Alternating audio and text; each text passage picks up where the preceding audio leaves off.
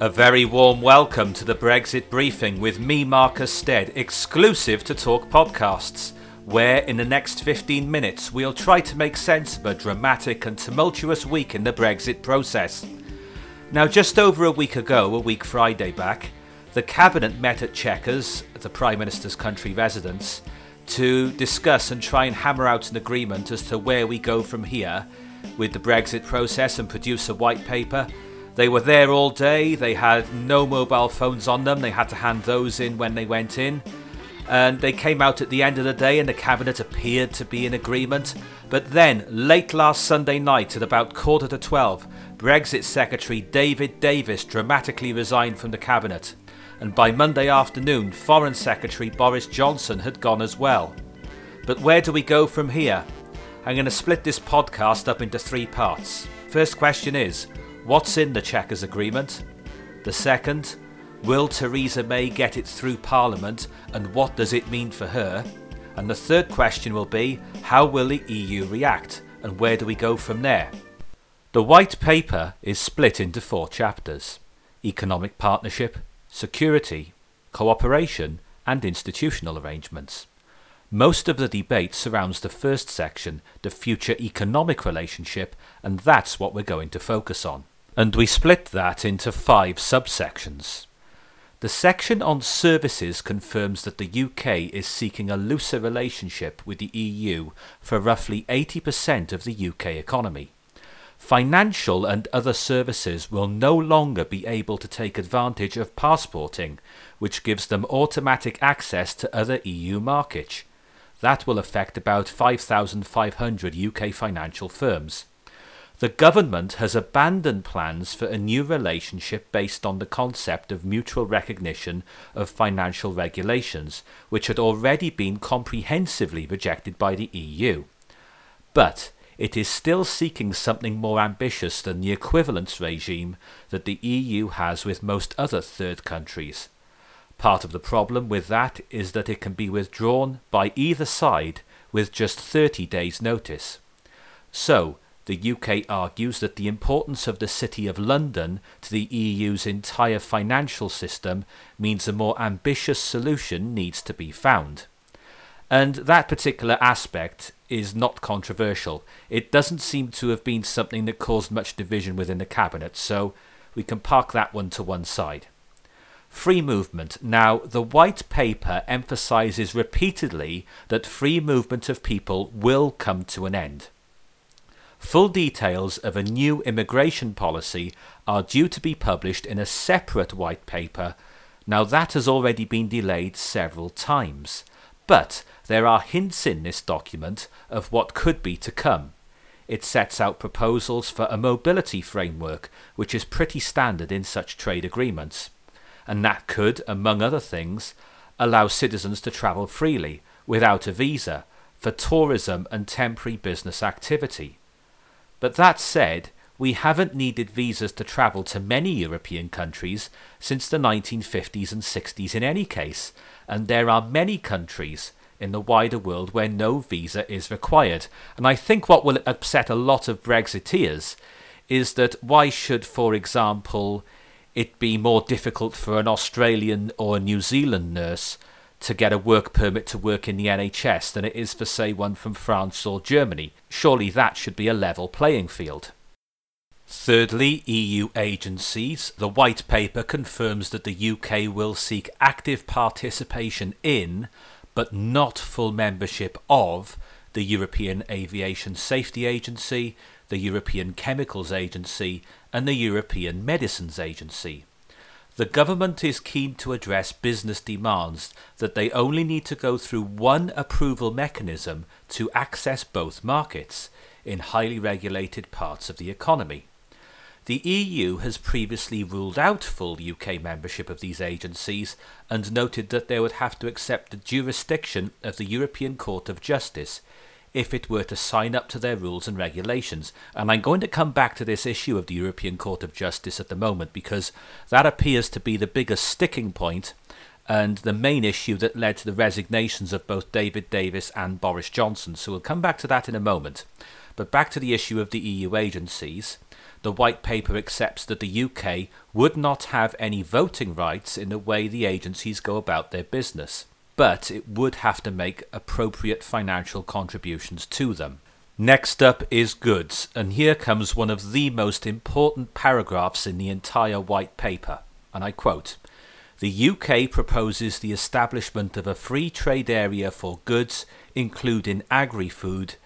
The UK and the EU would maintain a common rulebook, with the UK making an upfront choice to commit by treaty to ongoing harmonisation with the EU rules on goods, covering only those necessary to provide for frictionless trade at the border. End of quote.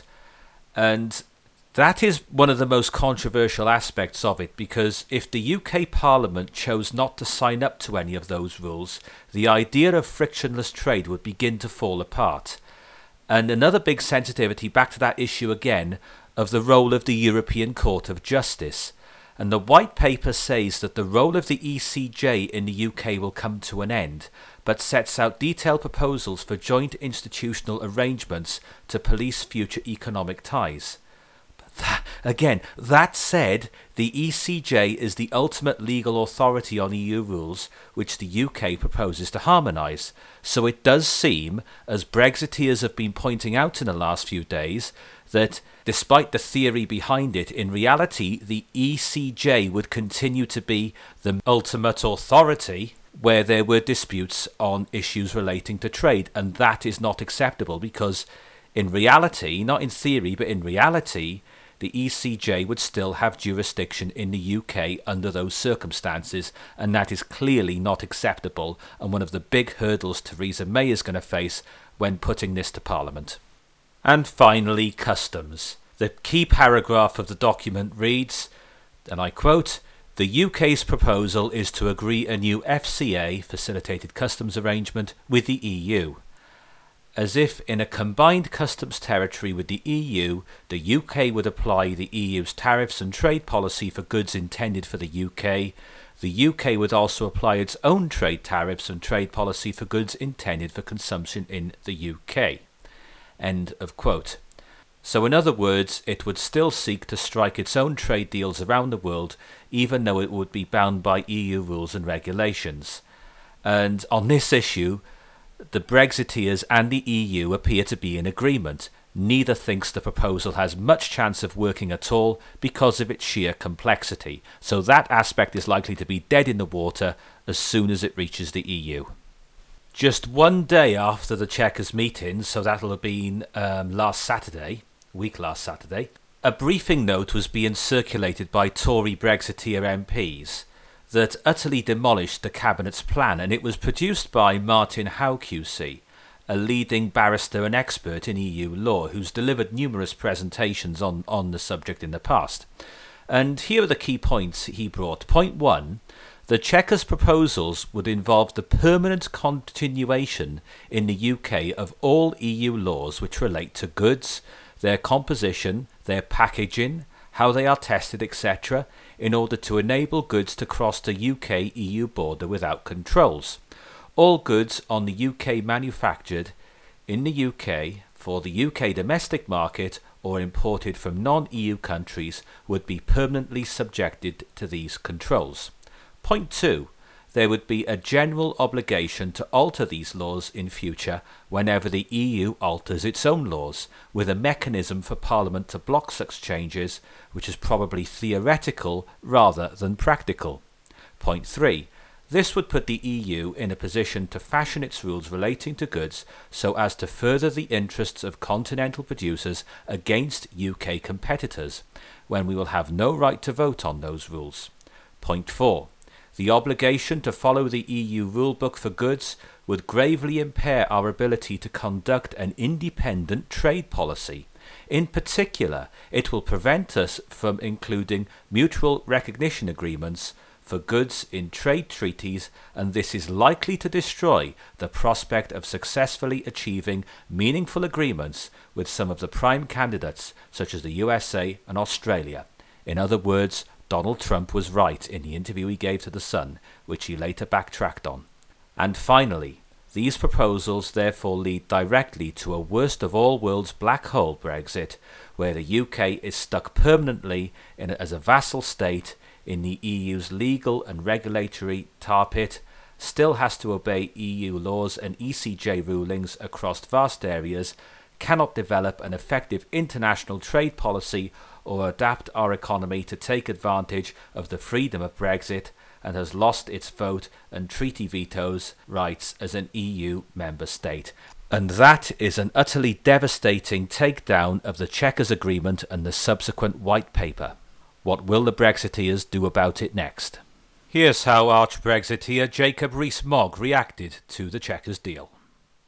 I don't think Brexit, uh, sorry, I don't think um, Chequers meets what the Prime Minister promised the British people. And I'm trying to keep the Conservative Party on the straight and narrow uh, of its commitments to the electorate. The Prime Minister herself calls it an evolution of her position. I, I think it's more of a U turn than an evolution, and I preferred the first um, version rather than the second version, which is what I stood for election on and is what I promised to the constituents of North East Somerset. So I'm being consistent with what I said a year ago. So, where does all this leave the Chequers deal, and where does it leave Theresa May? Last Monday evening, there was a meeting of the 1922 Committee of Conservative Backbench MPs, and they needed 48 signatures to require a vote of no confidence on Theresa May's leadership. And they didn't get that, they didn't even get close to that, but there have been reports in the last 24 48 hours, as I record this on Sunday morning, that they're getting quite close to that number and Conservative whips are asking some people who have already put their letters in to withdraw their letters. And I should also make clear that Jacob Rees Mogg has not put in a letter, he has made that clear. If there was a vote of no confidence, it is quite likely that Theresa May would win that vote of no confidence at this stage. However, when the Chequers Agreement gets to Parliament, if it requires Labour votes to get through the House of Commons, that would leave her position very precarious indeed.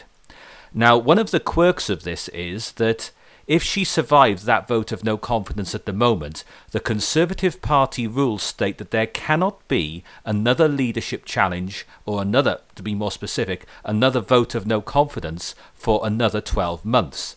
So it may well be in the interests of the hardline Brexiteers to bide their time, because by this time next week, if it becomes clear that Labour votes have been needed to get the Chequers Agreement through Parliament, it would leave Theresa May in a far more precarious position than she is in at the moment. And my guess is, and this is only an educated guess, I don't have any great inside information, that the Chequers Agreement will get through Parliament, albeit with the help of Labour MPs. So, what happens assuming the Chequers White Paper gets through Parliament? It goes to the EU, and as I've already touched on, there is absolutely no way the EU, namely their chief negotiator Michel Barnier, will accept the document as it is. So the EU will demand further concessions, and it seems almost inevitable to me that this will lead to further front bench resignations. As the Conservative MEP Daniel Hannan said on Newsnight the other day, he could just about accept the Chequers agreement, but there was absolutely no further room for manoeuvre. It seems very likely to me that moderate Brexiteers on the Conservative benches share Mr. Hannan's mindset. To sign off with this thought It has taken two years for us to even get to this stage. The British people voted to leave 52% to 48%. That's 17.4 million people, and by a victory margin of more than 1 million people. It is perverse that under those circumstances, the Conservative Party should bring in a new Prime Minister who supported Remain without even a leadership contest. On top of that, just three of her cabinet supported Leave David Davis, Andrea Leadsom, and Liam Fox. I have deliberately left Boris Johnson's name out of that. Not long before the referendum was called, Boris Johnson penned two newspaper articles for the Daily Mail, one supporting Leave, the other supporting Remain, and he only decided which one to p- get published and which one to have spiked just before he had to declare his hand. Boris Johnson has no track record whatsoever of meaningful Euroscepticism before the referendum was called. As well as being a Remain supporter, Theresa May lacked the personal qualities to lead Brexit negotiations. Her track record during her six years as Home Secretary was lacklustre. She earned the nickname Theresa Maybe due to her dithering and indecisiveness, and this has been a characteristic of her time as Prime Minister, on Brexit negotiations and on all other issues. She does not seem to be a conviction politician of any sort and wouldn't look especially out of place in a Blairite New Labour cabinet. It says a lot about the state of the Conservative Party and of our democracy in general that after such a decisive vote for leave, the most important set of political negotiations in a generation and quite possibly our lifetimes are in the hands of people who don't really believe in it. Thank you for listening.